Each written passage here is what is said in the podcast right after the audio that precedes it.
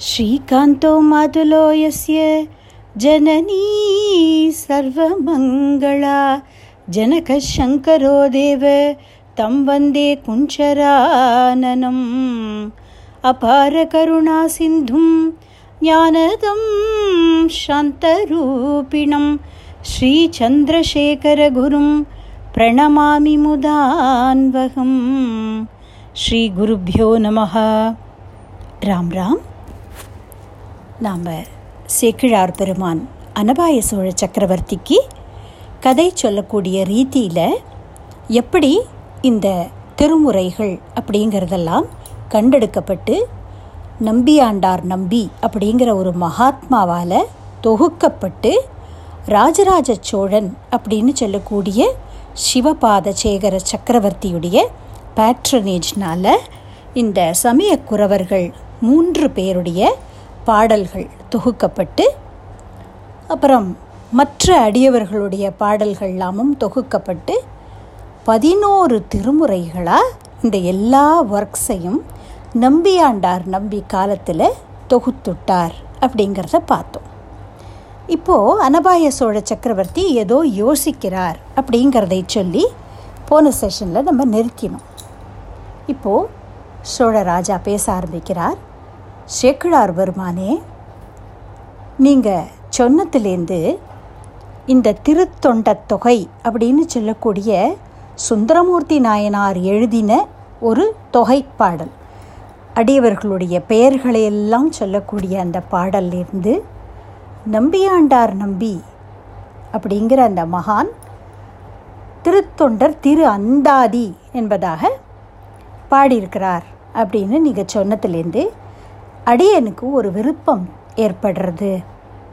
இந்த கதைகளை விரிவுபடுத்தி அதாவது ஒவ்வொரு நாயன்மாருடைய கதையையும் விரிவாக அவர்களுடைய வாழ்க்கையிலே அவர்கள் எப்படி சிவபக்தி பண்ணினார்கள் சிவபெருமான் எப்படி வந்து அவர்களை ஆட்கொண்டார் அப்படிங்கிற கதைகளை விஸ்தாரமாய் இனி வரக்கூடிய சந்ததிகள் பயனடைகிறாப்பில் நீங்கள் எழுதி அருளணும் நீங்கள் பாடணும் அப்படின்னு வினயத்தோடு நமஸ்கரித்து பிரார்த்தனை பண்ணிக்கிறார்.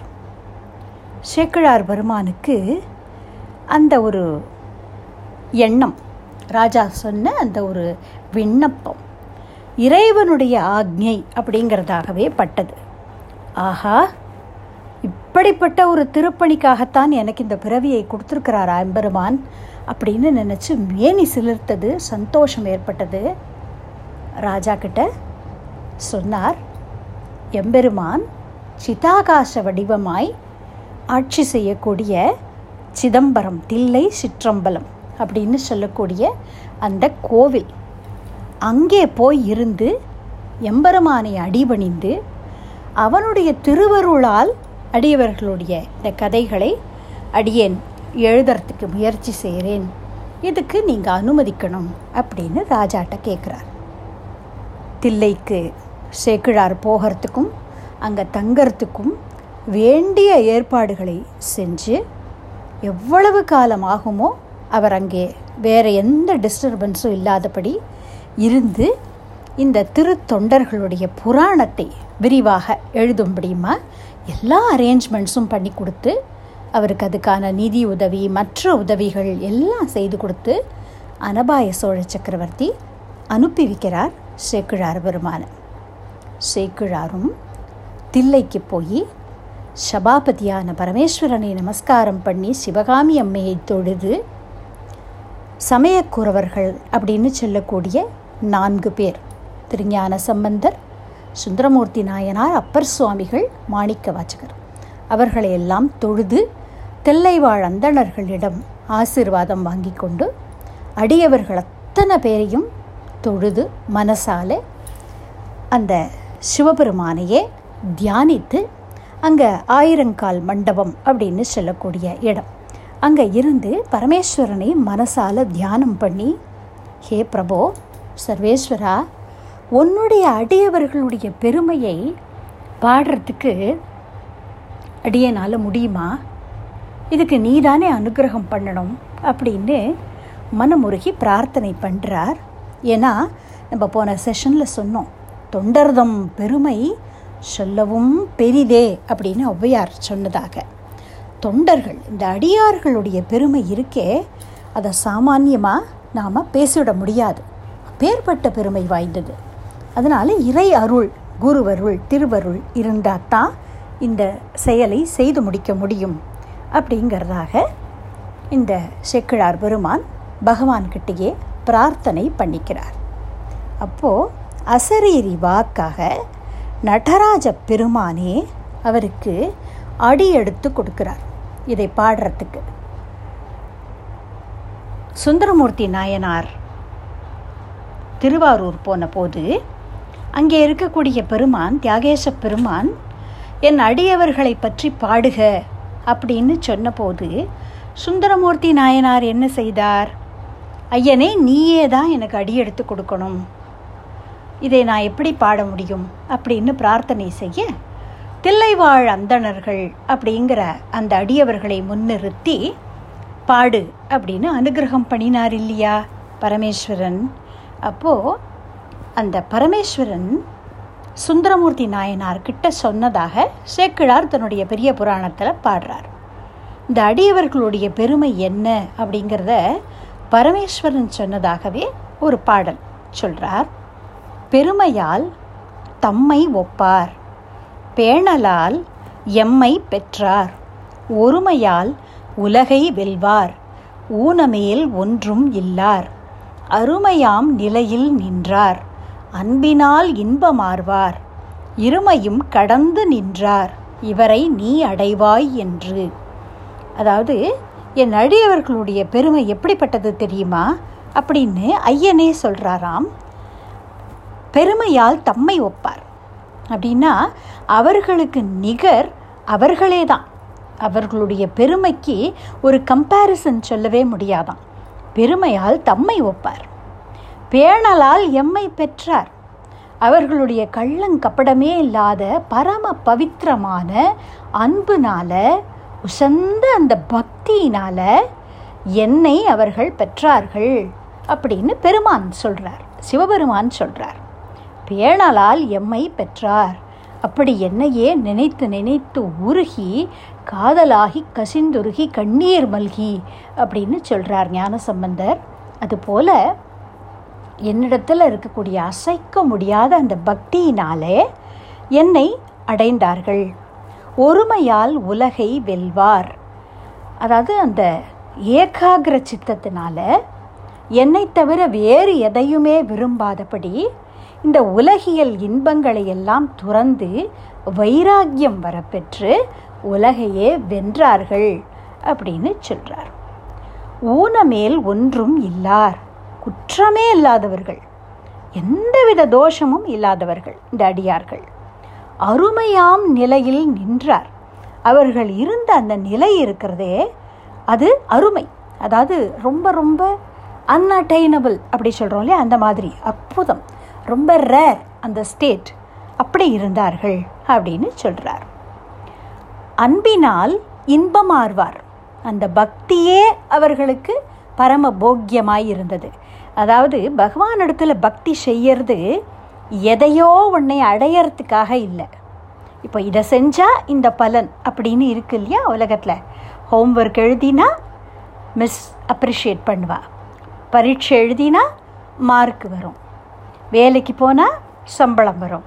எக்ஸசைஸ் பண்ணினா ஹெல்த் நல்லாயிருக்கும் இப்படி ஒன்று ஒன்றுத்துக்கும் இது செய்ய இது செஞ்சால் இது பலன் அப்படின்னு இருக்கு இல்லையா?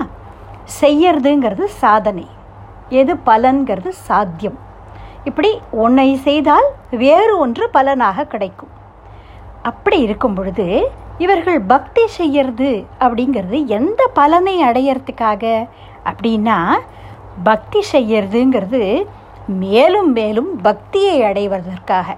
இந்த பக்தி செய்யறதே தான் சாதனை பக்தியே தான் அடைய வேண்டிய பலன். அப்படி அந்த பக்தியிலேயே இன்பத்தை அடைந்தார்கள். பரமேஸ்வரன் கிட்ட பக்தி பண்ணுறதே அவர்களுக்கு பெரிய ஒரு ஆனந்தமாக இருந்தது. வேறு எதையும் அவர்கள் பலனாய் விரும்பவில்லை. அதனால் அன்பினால் இன்பமார்வார். தம்முடைய பக்தியினாலேயே இன்பத்தை அடைந்தார்கள். இருமையும் கடந்து நின்றார். இந்த உலகம் அப்படின்னு நம்ம எடுத்துட்டோம்னா துவந்துவங்கள் அப்படின்னு சொல்வார். டுவாலிட்டிஸ் அதனால தான் நிறைந்திருக்கிறது. அதாவது குளிர் வெப்பம் இன்பம் துன்பம் இருள் வெளிச்சம் பகல் இரவு சௌக்கியம் அசௌகரியம் ஆரோக்கியம் உடல் நலக்குறைவு இப்படி பார்த்தோம்னா எல்லாத்துக்கும் ஒரு ஆப்போசிட் இருக்குது கான்ட்ராஸ்ட் இருக்குது இந்த மாதிரி ஒன்னொன்றுக்கும் துவந்துவங்கள் இருக்கிற போது இந்த ரெண்டையும் கடந்து நின்றார்கள். இன்பம் துன்பம் அப்படிங்கிற எந்த உணர்வும் அவர்களுக்கு இல்லை. அதையெல்லாம் தாண்டி போயிட்டாவா. அதனால they are beyond all the dualities அப்படின்னு சொல்கிறார் இருமையும் கடந்து நின்றார். இவரை நீ அடைவாய் என்று அப்படிப்பட்ட இந்த அடியவர்களை நீ சரண் புகுவாய். அவர்களையே நீ தியானித்து பாடு அப்படின்னு பரமேஸ்வரன் சொல்கிறதாக சேக்கிழார் இங்கே சொல்கிறார் அப்படி அந்த அடியவர்களை பாடணும் அப்படின்னா கூட அந்த சிவனுடைய அருள் இருந்தால் தான் முடியும் அப்படிங்கிறதுனால பரமேஸ்வரன்கிட்டயே தியானம் பண்ணுறார் இந்த அடியவர்களுடைய பெருமையை பாட முடியாது தொண்டர்தம் பெருமை சொல்லவும் பெரிதே அப்படின்லாம் சொல்கிறோமே நம்ம. அப்புறம் ஏன் மறுபடியும் மறுபடியும் இவர்கள் எல்லாருமே இந்த பக்தர்களுடைய பெருமையை பாடணும்னு நினைக்கிறா அப்படின்னா அதுக்கு நம்ம ராமாயணத்துலேருந்து ஒரு பாடல் எடுத்து பார்க்கலாம். இந்த காரணம் என்ன அப்படிங்கிறத. ஓசை பெற்று உயர் பார்க்கடல் உற்று ஒரு பூசை முக்குபு நக்குவும் பொக்கென. ஆசை பற்றி அறையலுற்றேன் மற்ற காசில் குற்றத்து ராமன் கதையரோ அப்படிங்கிறார் கம்பர். ஓசை பெற்று உயர் பார்க்கடல் உற்று ஒரு பூசை. அதாவது அலைகள் ஆர்ப்பரித்து கொண்டிருக்கக்கூடிய பெரிய பார்க்கடல். அங்கே போய் ஒரு பூனை. முற்றவும் நக்குபு புக்கென. இந்த பார்க்கடல் முழுக்கவும் அப்படியே குடிச்சுடணும்னு தோன்றதான் அந்த பூனைக்கு. பூனைக்கு பாலை கண்டா ரொம்ப ஆசை இல்லையா? இங்கே இருக்கிறது பார்க்கடல். பாலே ஒரு கடலாக இருக்குது அப்போ அந்த கடலை முழுக்க அப்படியே குடிச்சு விடணும்னு ஆசைப்படுறதா அந்த பூனை? பூனையால் முடியுமா? எவ்வளோ குடிக்க முடியும் பூனையால்? மிஞ்சி போனால் ஒரு கப் அளவு குடிக்க முடியுமா?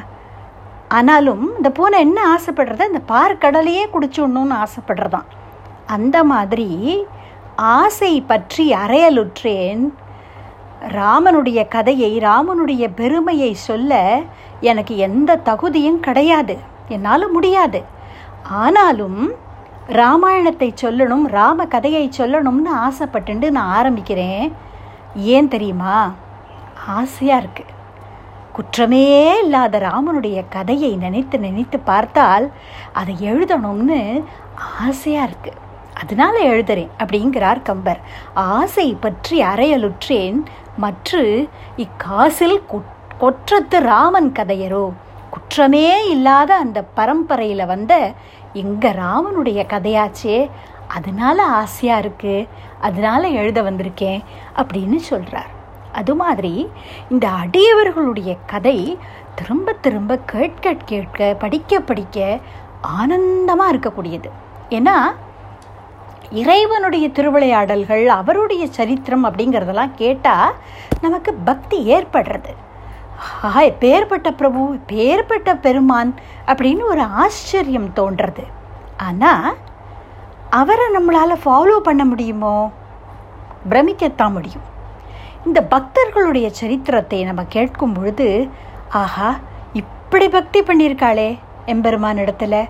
இந்த பக்தியில் ஒரு கொஞ்சோண்டு நம்மளுக்கு வராதா?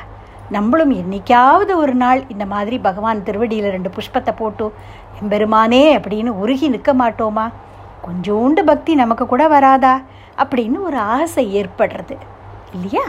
அதனால் இந்த தொண்டர்களுடைய கதைகளை மறுபடியும் மறுபடியும் பேசணும் எழுதணும் அப்படின்னு இவர்கள்லாம் ஆசைப்பட்டு எழுதுகிறார்கள் அதனால தான் நமக்கு இன்னைக்கு பேர்பட்ட பொக்கிஷங்கள் கிடச்சிருக்கு. அந்த சேக்கிழார் பெருமானுக்கு மானசீகமாக நம்ம ஒரு நமஸ்காரம். பண்ணிக்கொண்டு அவர் எப்படி இந்த பெரிய புராணம் எழுதினாருங்கிற கதையை பார்ப்போம். சேக்கிழார் பரமேஸ்வரன் இடத்துல தியானம் பண்ணுறார் ஐயனே எனக்கு அடி எடுத்து கொடுக்கணும்னு கேட்கிறார். அப்போ பெருமானே அவருடைய உள் உணர்வில் வந்து மனசுக்குள்ளே வந்து அடி எடுத்து கொடுக்கிறார். உலகெலாம் அப்படின்னு ஆரம்பித்து எழுது அப்படின்னு சொல்கிறார் உலகெலாம் அப்படிங்கிற வார்த்தையை வச்சுண்டு சேக்குழார் அந்த இன்வோகேஷன் சாங் அப்படின்னு சொல்வாலே ஒரு ப்ரேயர் சாங் முதல்ல எழுதுவா. அதுக்கப்புறம் தான் இந்த என்ன புஸ்தகமோ அதில் ஃபர்தராக எழுத ஆரம்பிப்பா. அப்படி இந்த சேக்கிழார் இந்த பெரிய புராணத்தை ஆரம்பிக்கும் பொழுது உலகெல்லாம் உணர்ந்து ஓதற்கு அறியவன் நிலவுலாவிய நீர்மலி வேணியன் அலகில் சோதியன் அம்பலத்தாடுவான் மலர் சிலம்படி வாழ்த்தி வணங்குவாம். அப்படின்னு சொல்லி இதை ஆரம்பிக்கிறார். உலகெல்லாம் உணர்ந்து ஓதற்கு அரியவன். அந்த சிவபெருமானுடைய தன்மை என்ன அப்படிங்கிறத உணர்ந்துண்டு புரிஞ்சுண்டு அவரை புகழ்ந்து பாடணும் அப்படின்னு நினச்சா அது ரொம்ப ரொம்ப ரொம்ப டிஃபிகல்ட் டாஸ்க் அப்படின்னு சொல்கிறார் அவர் அவருடைய தன்மை என்ன அவர் எப்பேற்பட்டவருங்கிறத முழுசாக புரிஞ்சுக்க முடியாது. யாராலேயுமே முடியாது அப்படிங்கிறார். உலகெல்லாம் உணர்ந்து ஓதற்கு அரியவன். நிலவுலாவிய நீர்மலி வேணியன். சிவபெருமானுடைய அந்த ஜட்டா முடியில் பார்த்தா பிறைச்சந்திரனை அணிஞ்சின்றிருப்பார். கங்கை இருக்கும் அவருடைய சடையில் இல்லையா? அந்த நிலவும் நீரும் இருக்கக்கூடிய அழகான அந்த கூந்தல் இந்த ட்ரெஸ்ஸஸ் ஹேர் ட்ரெஸ்ஸஸ். நிலவுலாவிய நீர்மலி வேணியன் வேணினா கூந்தல். அழகில் சோதியன் அளவிட முடியாத ஜோதிஸ்வரூபன் பரமேஸ்வரன். அம்பலத்து ஆடுவான் சிற்றம்பலம் அப்படின்னு சொல்லக்கூடிய அந்த சிதம்பர க்ஷேத்திரத்தில் கனக சபையில் ஆடுகிறார். இல்லையா? நட்ராஜாவோட ஃபார்ம் நம்ம பார்த்துருக்கோம். த காஸ்மிக் டான்சர் அப்படின்னு சொல்லுவா அவரை. அந்த மாதிரி ஆடக்கூடியவர். அவருடைய அந்த மலர் சிலம்படி வாழ்த்தி வணங்குவாம். புஷ்பம் போல தாமரை போல இருக்கக்கூடிய சிலம்பு அப்படின்னு சொல்லக்கூடிய அந்த கொலுசு மாதிரியான ஒரு ஆபரணம். அதை போட்டுருக்கிற அந்த திருவடிகளில் நான் விழுந்து வணங்குகிறேன் அப்படின்னு சொல்லி இந்த பெரிய புராணத்தை எழுத ஆரம்பிக்கிறார். ஒவ்வொரு நாயன்மாருடைய சரித்திரத்தையும் விரிவாக அதாவது சுந்தரருடைய திருத்தொண்ட தொகையை ஒரு கேட்டலாக் மாதிரி வச்சுண்டு நம்பியாண்டார் நம்பி எழுதின திருத்தொண்டர் திரு அந்தாதிய க்ளூ மாதிரி வச்சுண்டு அந்த ஒவ்வொரு அடியாருக்கும் சிவபெருமான் எப்படியெல்லாம் திருவிளையாடல் பண்ணினார் அப்படிங்கிறத மனசால தியானம் பண்ணி தியானம் பண்ணி பரமேஸ்வரனுடைய அனுகிரகத்தினால அந்த அடியார்களுடைய கதைகள் அவர் மனசுக்குள்ளே அப்படியே விரியறது. ஒரு பூ விரியறது மாதிரி அவர் மனசுக்குள்ள அந்த கதை விரிய விரிய அந்த ஒரு ஒரு நாயன்மாருடைய கதையையும் எழுதிண்டே போகிறார் பல காலம் எடுக்கிறது இருக்கு இல்லையா? அப்படி ஜஸ்ட் லைக் தட் எழுத முடியாது. அந்த தியான நிஷ்டையில் இருந்து ஒவ்வொரு அடியாரையும் தியானம் செய்து அவர்களுடைய கதை அவர் மனசுக்குள்ள ஒரு விரிவாகி அப்படி எழுதுகிறார் ராஜாவும் அப்பப்போ ஆட்களை அனுப்பி எவ்வளவு தூரம் எழுதியிருக்கார்? எப்படி இருக்கார்? அவர் சௌக்கியமாக இருக்காரா? என்ன? அப்படிங்கிறதெல்லாம் விசாரிச்சுட்டே தான் இருக்கான். அப்படி கொஞ்சம் கொஞ்சமாக இந்த பெரிய புராணம் பல மாதங்கள் சிதம்பரத்திலேயே தங்கி இந்த சேக்கிழார் பெருமான் எழுதிண்டே இருக்கார். அப்படி எழுதி முடித்ததும் ராஜாவுக்கு அந்த நியூஸ் போகிறது ராஜா தன்னோட கம்ப்ளீட் ரெட்டினியோவோட சிதம்பரத்துக்கு வந்து அதை செப்பேடுகளில் பொறித்து வைக்க வச்சு அதாவது காப்பர் பிளேட்ஸ் அப்படின்னு சொல்லுவாள் அதில் இந்த இன்ஸ்கிரிப்ஷன்ஸ் இந்த பாடல்களை எல்லாம் இன்ஸ்கிரைப் பண்ண வச்சு நடராஜ பெருமானுடைய சந்நிதியில் வச்சு நமஸ்காரம் பண்ணி அடியவர்களை எல்லாம் நமஸ்காரம் பண்ணி இந்த சேக்கிழாரை இந்த பெரிய புராணத்தை யானை மேலே ஏற்றி தானே இந்த சேக்கிழார் பெருமானுக்கு வெண் சாமரம் அப்படின்னு சொல்லக்கூடிய அந்த ஃபேன் அதை தான் வீசுகிறார் நீங்கள் பார்த்துருக்கலாம் சினிமாலலாம் ராஜாவுக்கு தான் ரெண்டு பக்கம் ரெண்டு அசிஸ்டன்ட்ஸ் நின்றுண்டு அப்படியே விசிறிண்டே இருப்பார். அது ஒரு ராஜாவுக்கு கிடைக்கக்கூடிய மரியாதை. அந்த மரியாதையை சேக்கிழாருக்கு தான் கொடுத்து இந்த ராஜா அவருக்கு அந்த ஃபேன் வீசிண்டே போகிறார் யானையில். அப்படி சிதம்பரத்தில் ஊர்கோலமாக வர வச்சு அவரை கௌரவப்படுத்தி அவருக்கு பலவிதமான மரியாதைகளையும் செய்து சேக்கிழாரை வணங்கி ரொம்ப சந்தோஷப்பட்டு சேக்கிழாரை விட்டே அந்த பெரிய புராணத்தில் என்ன அவர் எழுதியிருக்காரோ அதை உபன்யாசம் பண்ண வச்சு ராஜாவும் கேட்டான். அங்கே இருக்கிற மற்ற மக்கள்லாமும் கேட்டு மகிழ்ச்சி அடைந்தார்கள். ஒரு வருஷ காலம் கிட்டத்தட்ட இந்த மாதிரியான ஒரு விஷயம் நடந்தது. தினமும் இந்த நாயன்மார்களுடைய சரித்திரங்களை எல்லாம் உபன்யாசம் பண்ணி அப்படி அது மக்களிடையே இந்த கதைகள் பரவித்து ஒரிஜினலி திருத்தொண்டர் புராணம் அப்படின்னு தான் அதுக்கு பேர். ஏன்னா முதல்ல எழுதினது என்ன? திருத்தொண்டர் தொகை. அப்புறம் திருத்தொண்டர் திருவந்தாதி. நம்பியாண்டார் நம்பி எழுதினது. அதே மாதிரியே தான் நேம் வச்சார் இவர். திருத்தொண்டர் புராணம் அப்படின்னு சொல்லிட்டு. நம்ம ஒரு ஒரு பகவானுடைய கதையை சொல்கிறத அந்தந்த பகவான் பேரில் இருக்குது விஷ்ணு புராணம் சிவபுராணம் வாயு புராணம் கருட புராணம் அக்னி புராணம் இப்படின்னெல்லாம் இருக்குது ஆனால் நம்பர் ஆஃப் சாங்ஸில் ரொம்ப சின்னதாக தான் இருந்தாலும் இப்போ கந்த புராணம்லாம் எடுத்துட்டா லட்சக்கணக்கான பாடல்கள்.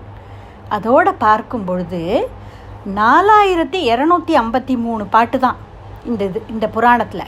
ஆனாலும் இதுக்கு என்ன பேர் வந்து கொடுத்து பெரிய புராணம் அப்படின்னு பேர் வந்து கொடுத்து ஏன்னா தொண்டர்தம் பெருமை சொல்லவும் பெரிதே அப்படின்னு சொன்னோம் இல்லையா? அப்படி தொண்டர்கள் தான் ரொம்ப பெரியவர்கள். அதனால இதுக்கு பெரிய புராணம் அப்படின்ட்டு பேர் வந்தது.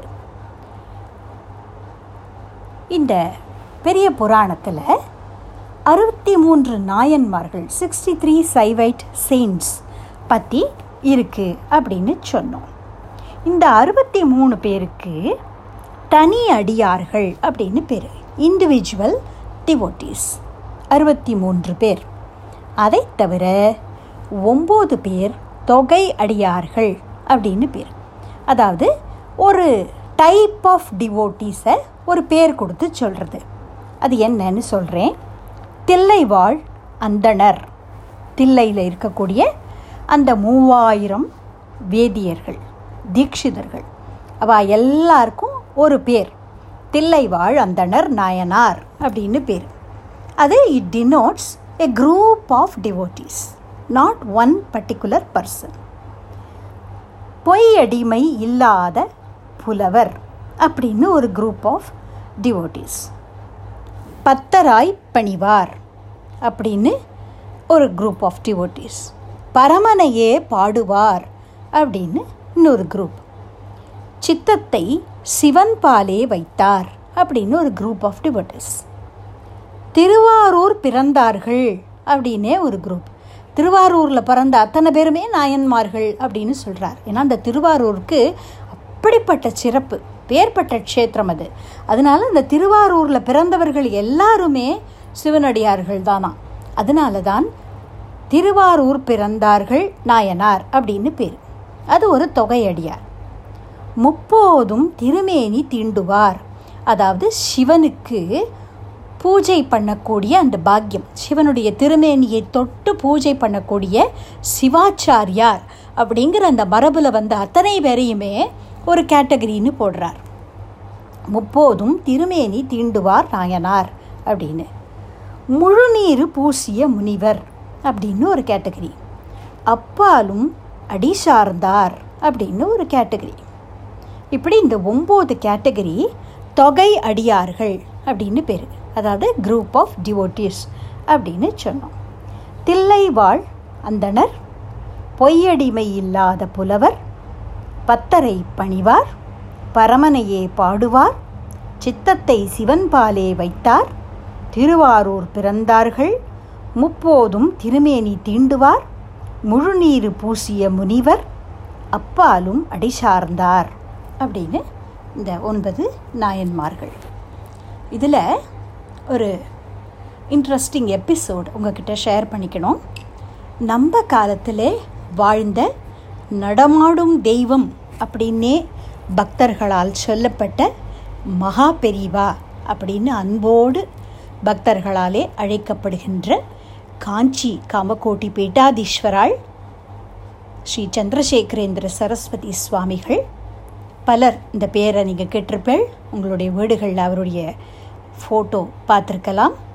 அப்படிப்பட்ட அந்த மகா பெரிவா கிட்ட across nations across religions across communities பக்தர்கள் உண்டு அவருக்கு.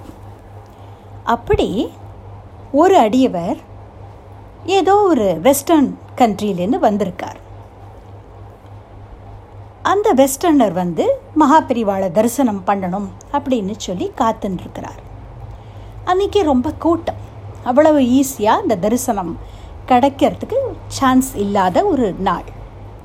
பெரியவா தன்னுடைய அசிஸ்டண்ட் கிட்ட சொல்லி தன்னுடைய அணுக்க தொண்டர்கிட்ட சொல்லி இவருடைய ஒரு டிஸ்கிரிப்ஷனை கொடுத்து இப்படிப்பட்ட ஒருத்தர் இருக்கார். அழைச்சிண்டு வா தரிசனத்துக்குன்னு சொல்ல அவர் வந்துட்டு பெரியவாளை சாஷ்டாங்கமாக நமஸ்காரம் பண்ணி ரொம்ப நேரம் பெரியவா சன்னிதானத்தில் அப்படியே அமைதியாக உட்காந்து கண்ணுலேருந்து தாரதாரியாக கண்ணீர் வடிய பெரியவாளை பார்த்துட்டுருக்கார் ஒன்றும் ஸ்பெசிஃபிக்காக கேட்கலை அப்புறம் பெரியவா அவருக்கு ஆசீர்வாதம் பண்ணி நீ என்ன சாதனை செஞ்சுன்னு இருக்கியோ அதை கண்டினியூ பண்ணு. என்னுடைய ஆசிர்வாதம் உனக்கு உண்டு அப்படின்னு சொல்லி ப்ளஸ் பண்ணி அனுப்புகிறார் அவர் போனதுக்கப்புறமா பெரிவாளுடைய அசிஸ்டண்ட் பெரிவாளுக்கு கைங்கரியம் பண்ணக்கூடிய அந்த மகான் பெரிவா கிட்ட கேட்குறா பெரியவா இவர் யாரோ ஃபாரினர் மாதிரி தெரியறது பார்த்தாலே இவர் எதுக்காக வந்தார் உங்களை பார்க்க? தனக்கு ப்ரமோஷன் வேணும் அப்படின்னோ ஏதோ ஒன்று வீடு வாங்கணும் அதுக்கு ஆசீர்வாதம் பண்ணுங்கோ அப்படின்னா எதுவுமே அவர் ஸ்பெசிஃபிக்காக கேட்கல. ஏதோ பெரிவா சன்னிதானத்தில் உட்காந்துட்டே இருந்தார். கண்ணால் ஜலம் அப்படியே கண்ணீர் விட்டுண்டு உருகிண்டு உட்காண்டிருந்தார் அப்படி போயிட்டாரே. இது என்ன இந்த மாதிரி விஷயம்? யார் இவர்? அப்படின்னு கேட்கும்போது அந்த அன்பர்கிட்ட பெரியவா சொன்னாலாம் நீ இந்த ஊரில் இருக்கிற சிவன் கோவிலில் போய் இந்த அறுபத்தி மூவர் அப்படின்னு இருக்கும் சந்நிதியில் நாயன்மார்களுடைய விக்கிரகங்கள்லாம் இருக்கும். அதெல்லாம் போய் பார்த்துட்டு வா அப்படின்னு சொல்கிறார் பார்த்துட்டு வந்தார்.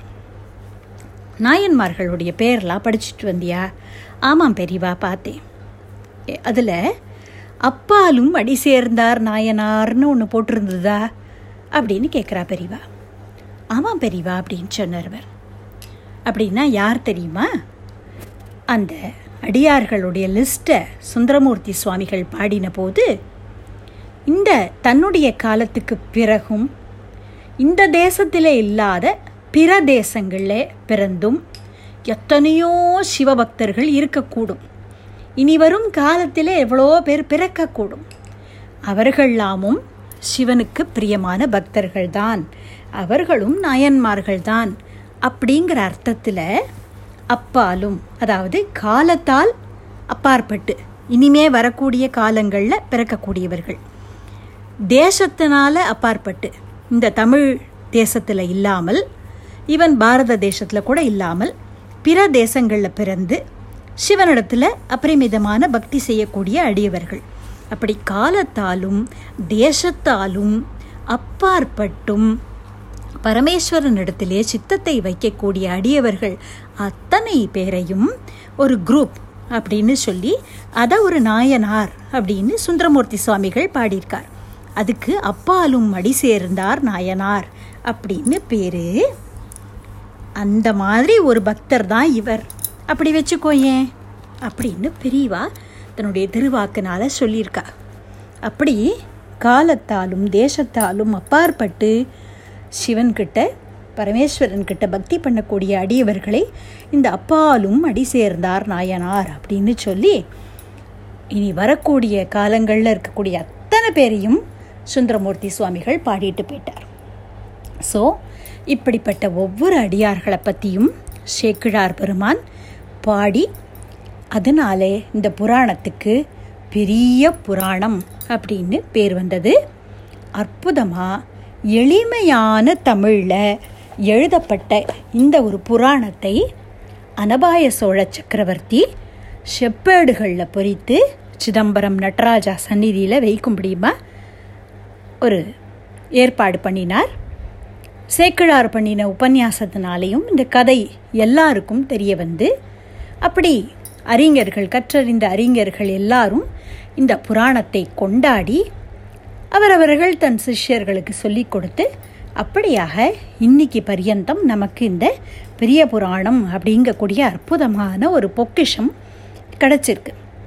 இதுக்கு இன்னொரு சிறப்பு என்ன அப்படின்னு சொன்னால் பெரும்பாலும் மற்ற காப்பியங்களோ புராணங்களோ பார்க்கும் பொழுது மூலம் அதாவது ஒரிஜினல் சன்ஸ்கிருத்தில் எழுதப்பட்டதாக இருக்குது இப்போ ராமாயணம் அப்படின்னு பார்த்தா வால்மீகி பகவான் எழுதினது தான் மூல ராமாயணம். அதற்கப்புறம் அதை பேஸ் பண்ணி தன்னுடைய அனுபவங்களை எல்லாம் சேர்த்து கம்பர் அதை தமிழில் எழுதினார் கம்பராமாயணம்னு அதுக்கு பேர். மகாபாரதமும் வியாசர் எழுதினது தான் மூலம். அப்புறமா தமிழில் வில்லி பாரதம் அப்படின்னெல்லாம் எழுதப்பட்டது. ஆனால் அதே மாதிரி தான் ஸ்கந்த புராணமும் வியாசர் எழுதினது மூலம். அதை வச்சு அப்புறம் கச்சியப்ப சிவாச்சாரியார் தமிழில் எழுதினார். கந்த புராணம் அப்படின்னு. அப்படி இந்த ஒரிஜினல் சோர்ஸ் சன்ஸ்கிருத்தில் இருக்குது அப்புறம் அது தமிழில் எழுதப்பட்டது. அப்படி இருக்க தமிழிலேயே முதல் முதலாக எழுதப்பட்டது அப்படிங்கிற ஒரு பெருமை the source itself is Tamil.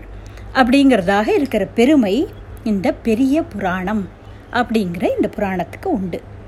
இந்த சைவைட் ட்ரெடிஷனில் சைவ சித்தாந்தத்தில் ஐந்தாம் வேதம் அப்படின்னே இந்த பெரிய புராணத்தை சொல்வார். எப்படி பாரதம் பஞ்சமோ வேதகா அப்படின்னு மகாபாரதத்தை கொண்டாடுறோமோ அந்த மாதிரி ஐந்தாவது வேதம் என்றே சொல்லக்கூடிய ஒரு பெருமையை இந்த பெரிய புராணம் அடைந்திருக்கிறது. அப்படிப்பட்ட இதை எழுதின இந்த சேக்கிழார் பெருமான். அதற்கப்புறம் ராஜா திரும்ப கூப்பிட்ட போது வினயத்தோட மறுத்துட்டார். எம்பெருமானுடைய திருவடியில் கொஞ்சம் காலத்தை நான் செலவழித்து அவருடைய தியானத்திலேயே அவருடைய அடியார்களுடைய தியானத்திலேயே இருந்ததுக்கு அப்புறம் மறுபடியும் வந்து அமைச்சராக இருந்துண்டு. ஒரு பொலிட்டிக்கல் அட்மினிஸ்ட்ரேட்டிவ் அந்த மாதிரி ஒரு லைஃப் லீடு பண்ணுறதுக்கு எனக்கு இஷ்டம் இல்லை அப்படின்னு சொல்லி என்னை தயவு செஞ்சு வற்புறுத்த வேண்டாம். நான் சிவபக்தியில் என்னுடைய மீதி வாழ்நாளை போக்க விரும்புகிறேன் அப்படின்னு பெரியாழ்வார் சொல்ல பெரியாழ்வார்னு தவறதெல்லாம் சொல்லிட்டேன். பெரிய புராணம் எழுதினதுன்னு பேசினதுனால பெரியாழ்வார்னு வந்துடுது சாரி என்று சேக்கிழார் சொல்ல அனபாய சோழ சக்கரவர்த்தி அவருடைய அந்த கருத்துக்கு மதிப்பு கொடுத்து சரி அப்படின்னு சொல்லிட்டு இந்த சேக்கிழார் பெருமானுக்கு ஒரு தம்பி பாலராவாயர் அப்படின்னு அவருக்கு பேர். அவரை தனக்கு முதலமைச்சராக வச்சுண்டு தொண்டைமான் அப்படின்னு அவருக்கு ஒரு டைட்டிலும் கொடுத்து அவரை ரொம்ப பெருமைப்படுத்தி அவரை மினிஸ்டராக வச்சுண்டு சேக்கிழார் பெருமானை அவருடைய டியூட்டீஸ்லேருந்து ரிலீவ் பண்ணி விடுறார். இந்த சேக்கிழார் பெரிய புராணம் எழுதினதுனால அவருக்கு தொண்டர் சீர் பரவுவார். தொண்டர்களுடைய பக்தர்களுடைய பெருமையை பாடினவர் அப்படின்னு பேர் வந்துடுத்து இந்த சேக்கிழார் பெருமானுக்கு அவர் பிறந்த குன்றத்தூர்னு சொன்னோம் இல்லையா? அந்த ஊரில் ஒரு கோவில் இருக்குது செட்டிநாடு அப்படின்னு சொல்லக்கூடிய இந்த புதுக்கோட்டை பக்கத்தில் இருக்கக்கூடிய அந்த ரீஜன்ஸ் அங்கே இந்த நகரத்தார் சமூகத்தினால நிர்மாணிக்கப்பட்ட ஒரு கோவில் இருக்குது அங்கே சேக்கிழார் தான் மெயின் டிடி அந்த மாதிரி கோவில் கட்டி கும்பிடுற அளவுக்கு ஒரு பெரிய மகான்.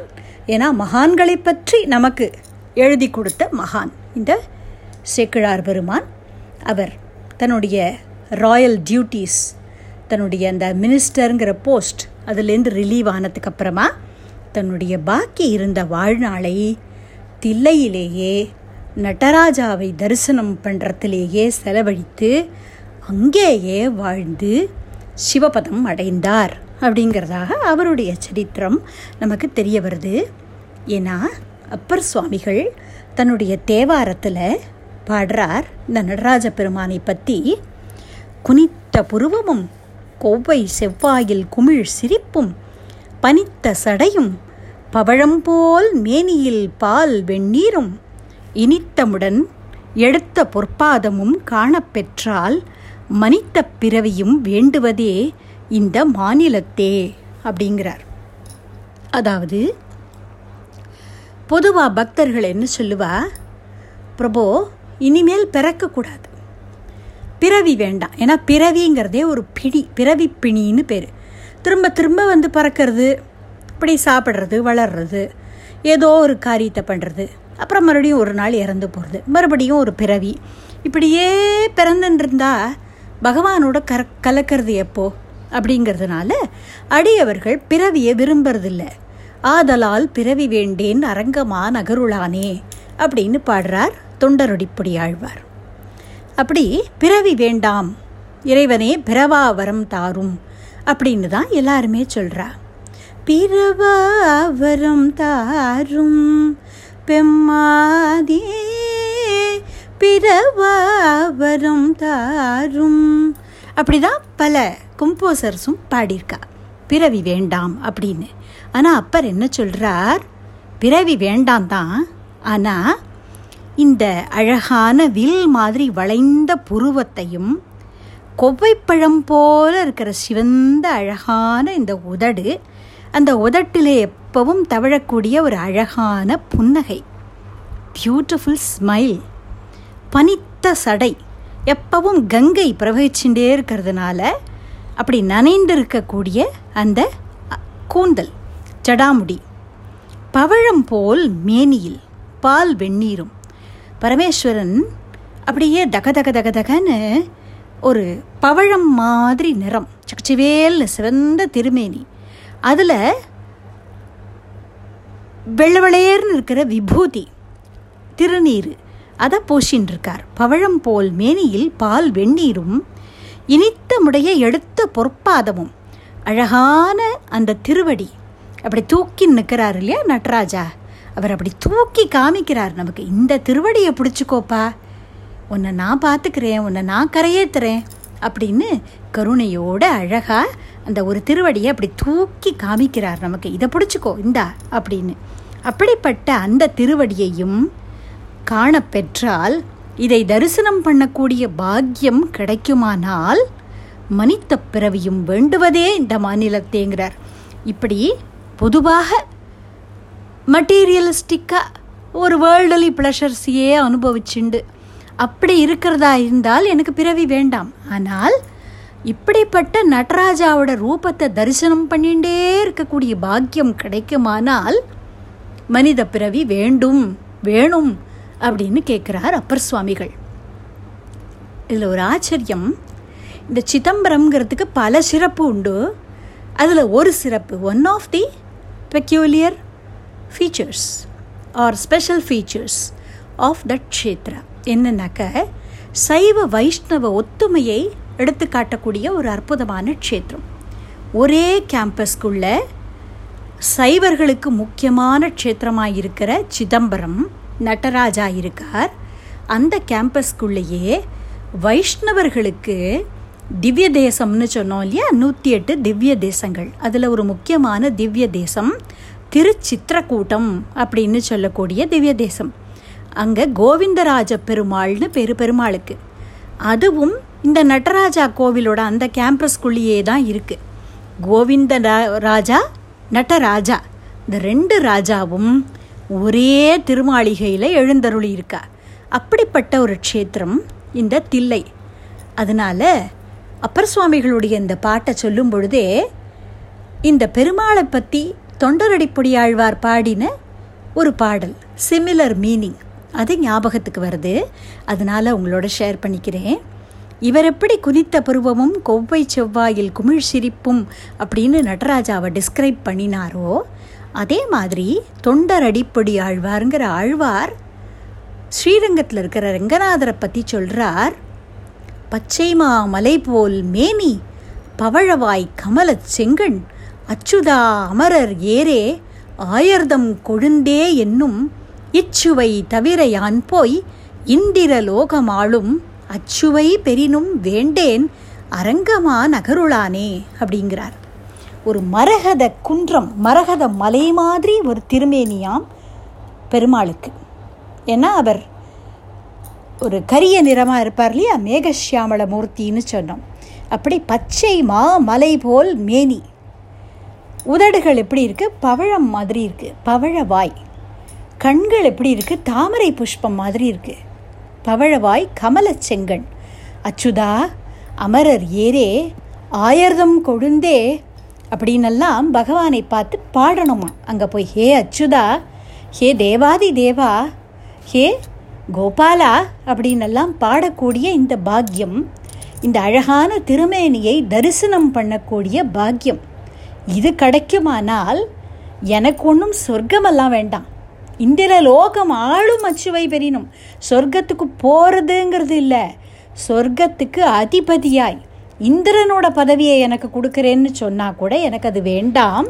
எனக்கு ஸ்ரீரங்கத்திலேயே இருந்து இந்த ரங்கநாதரையே தரிசனம் பண்ணின்னு இருக்கிற இந்த பாக்கியமே போரும் அப்படின்னு சொல்கிறார் அது மாதிரி இந்த அடியவர்கள்லாம் என்ன சொல்கிறா பகவானை தரிசனம் பண்ணிண்டு அவருடைய நினைவிலேயே இருந்துட்டு அவரை நித்தியம் பாடிண்டு பக்தி பண்ணிண்டு அவருடைய நினைவாகவே வாழக்கூடிய வாழ்க்கை கிடைத்தால் இந்த பூலோகத்தில் இருக்கிறதே தான் மோட்சம் இதுதான் விரும்பக்கூடிய ஒரு நிலை அப்படின்னு சொல்கிறா அப்படி இந்த சேக்கிழார் பெருமானும் அந்த நிலையைத்தான் விரும்பினார்.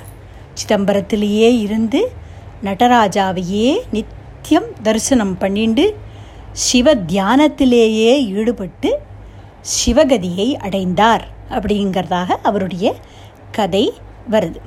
அன்பு சிவம் இரண்டென்பார் அறிவிலார். அன்பே சிவமாவதாரும் அறிகிலார். அன்பே சிவமாவதாரும் அறிந்தபின் அன்பே சிவமாய் அமர்ந்திருந்தாரே அப்படின்னு திருமூலர் சொன்னது போல அன்பே சிவமாய் அமர்ந்திருந்த அடியவர்கள் எத்தனையோ பேர் அதிலே குறிப்பிடத்தகுந்த ஒரு அடியவர். பெரிய புராணம் அப்படிங்கிற ஒரு பொக்கிஷத்தை நமக்கு அள்ளித்தந்த வள்ளல் சேக்கிழார் பெருமான் அவரை இன்னைக்கு ஸ்மரிச்சுக்கக்கூடிய பாக்கியம் ஈசனுடைய அருளால் கிடைத்தது அப்படின்னு சொல்லி மகான்களுடைய திருவடிகளுக்கெல்லாம் நம்முடைய ஆத்மார்த்தமான நமஸ்காரத்தை சமர்ப்பித்து சிவாய நம திருச்சிற்றம்பலம் என்று இறைவனுடைய திருவடியை போற்றி இந்த சிந்தனையை நிறைவு செய்கிறோம். ராம் ராம் ராம்.